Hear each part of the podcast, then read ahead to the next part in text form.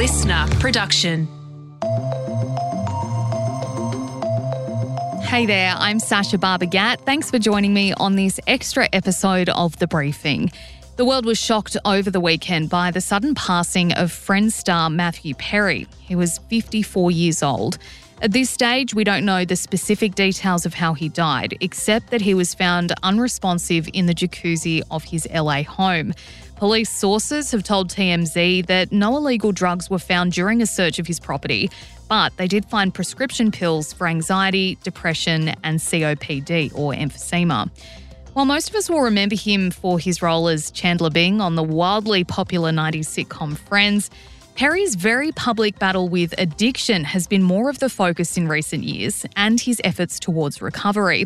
A recent interview with Perry, though, revealed what he hopes his legacy will be, and he dug into it quite a bit in his book Friends, Lovers, and the Big Terrible Thing, a memoir, which was released almost a year ago to the day. Now, the briefing's own Katrina Blowers has read Perry's book, and she's joining me now to talk about it and what he hoped to be remembered for.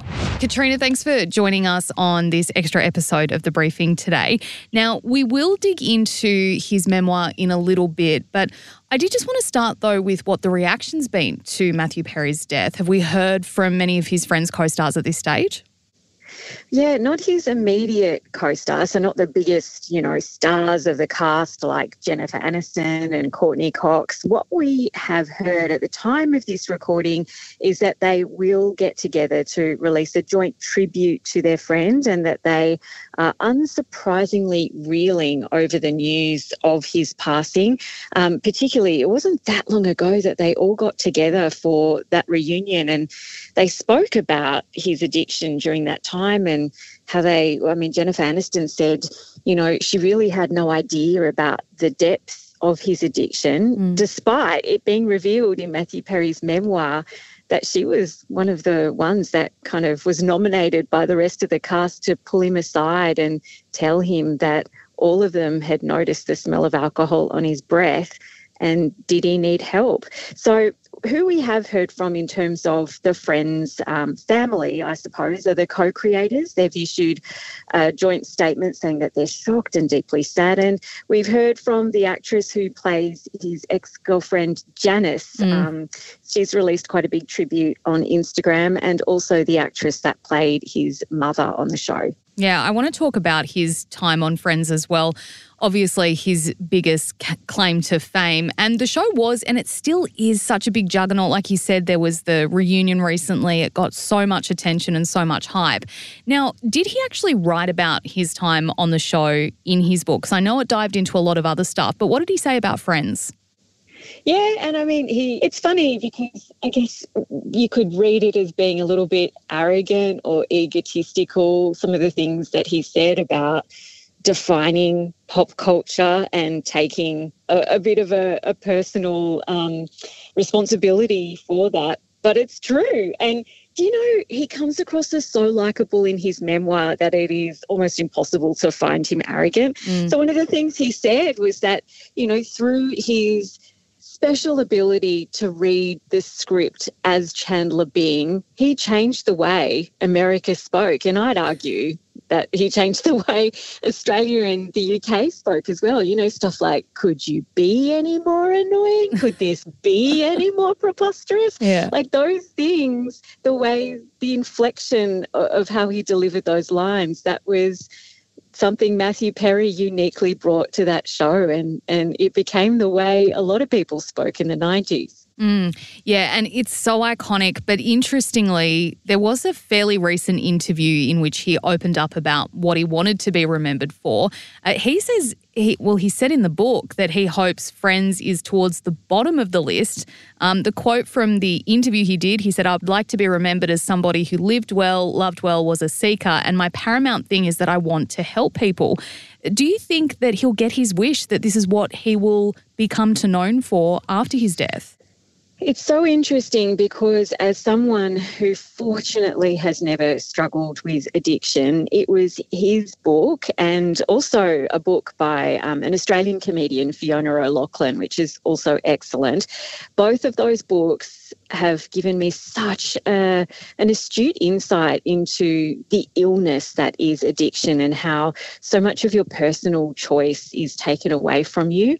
He was unbelievably honest about some things which prior to reading the memoir, I had no idea of the fact that he nearly died six years ago when he was 49 years old, his colon burst mm. because he had uh, such a severe opioid overdose. He spent two weeks in a coma and uh, nine months after that using a colostomy bag.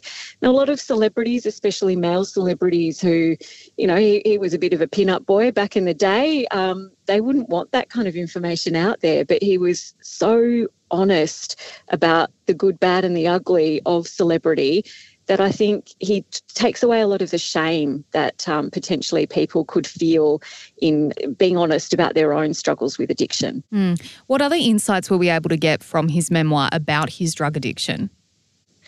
Uh, well, one of the big ones was that he would go to open homes in Hollywood and excuse himself to use the bathroom and then rifle through their bathroom cabinets and steal medication. Oh my God. And his whole justification was that was his fame would actually make people never suspect him and they'd think surely Matthew Perry would never steal drugs from my bathroom cabinet.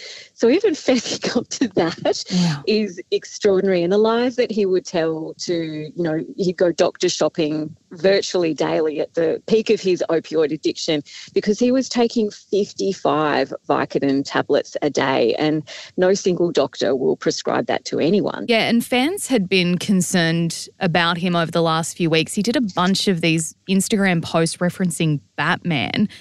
Do you think their concerns were justified? Was it possible that he was back in active addiction before his death? Yeah, so a source, quote unquote, who is apparently a friend of Matthew Perry's, has gone on the record to talk about these Batman posts, which were kind of weird, let's mm. face it. You know, they didn't make a huge amount of sense. But he apparently only just recently rewatched Batman, that they were meant to be funny, and he is Batman obsessed. I mean, in the very last line of his book, he says, you know, someday you might be called upon to do something important, so be ready for it and just when that happens, think what would Batman do and do that. So he's never made it a secret that Batman is his hero. He looks to Batman as a bit of an inspiration for how to live his life. And, you know, according to this friend, um, there was nothing sinister to be read into those posts. They were just a bit of fun. Yeah. TikTok has a way of uh, picking things up like that and running with them. One video I saw this morning was a bit heavy on the conspiracy theories. The other question I want to ask you is you know, it was a suspected drowning. How long is it going to be until we know exactly how he passed away? Yeah, it could be several weeks and perhaps even longer before the coroner is able to hand down their report. I mean, these things take time, autopsies take time. They'll be released to his family first before, um, it, you know, we, the public, will be able to know exactly what was in his system. He had just played two hours of pickleball, which is one of the most popular sports in the US and one that Matthew Perry was completely obsessed with. Mm. Um, he apparently had a shrine to pickleball in his home. Uh, so, you know, prescription drugs were found at his home, you know, um, antidepressants and also drugs uh, for emphysema. So, what we do know is that um, certainly that was there, but yeah, it's going to be a while before we know whether, for example, he was drinking alcohol or, mm. you know, took too many of the prescription drugs that he had at his house. And before I let you go, Katrina, what will you remember Matthew Perry for? Obviously, he leaves a huge legacy. What will it be that you think back on about him? It's it's funny because I grew up with Friends. I've since rewatched it. You know, it's it's like a, a warm hug to me because it is such a wholesome, fun show. And I I guess I grew up thinking that I sort of knew these people because they were a real constant in my life. And then when I I, I actually listened to the audio version of the memoir, which he narrates. So I really highly recommend that if you're interested in learning more about him. And he was just so I don't know, like self deprecating, honest.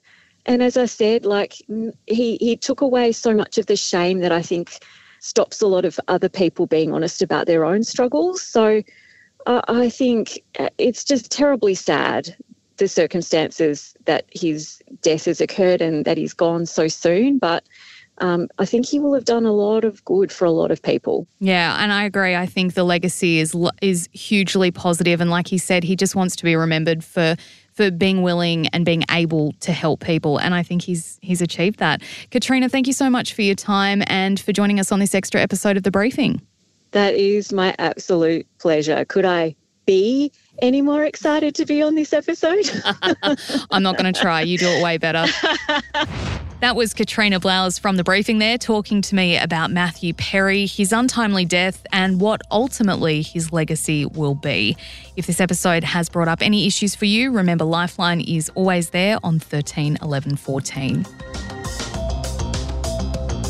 Thanks for joining us on this extra episode of The Briefing. That is it for today. Tom and the team will be back in your feeds tomorrow at 6 a.m.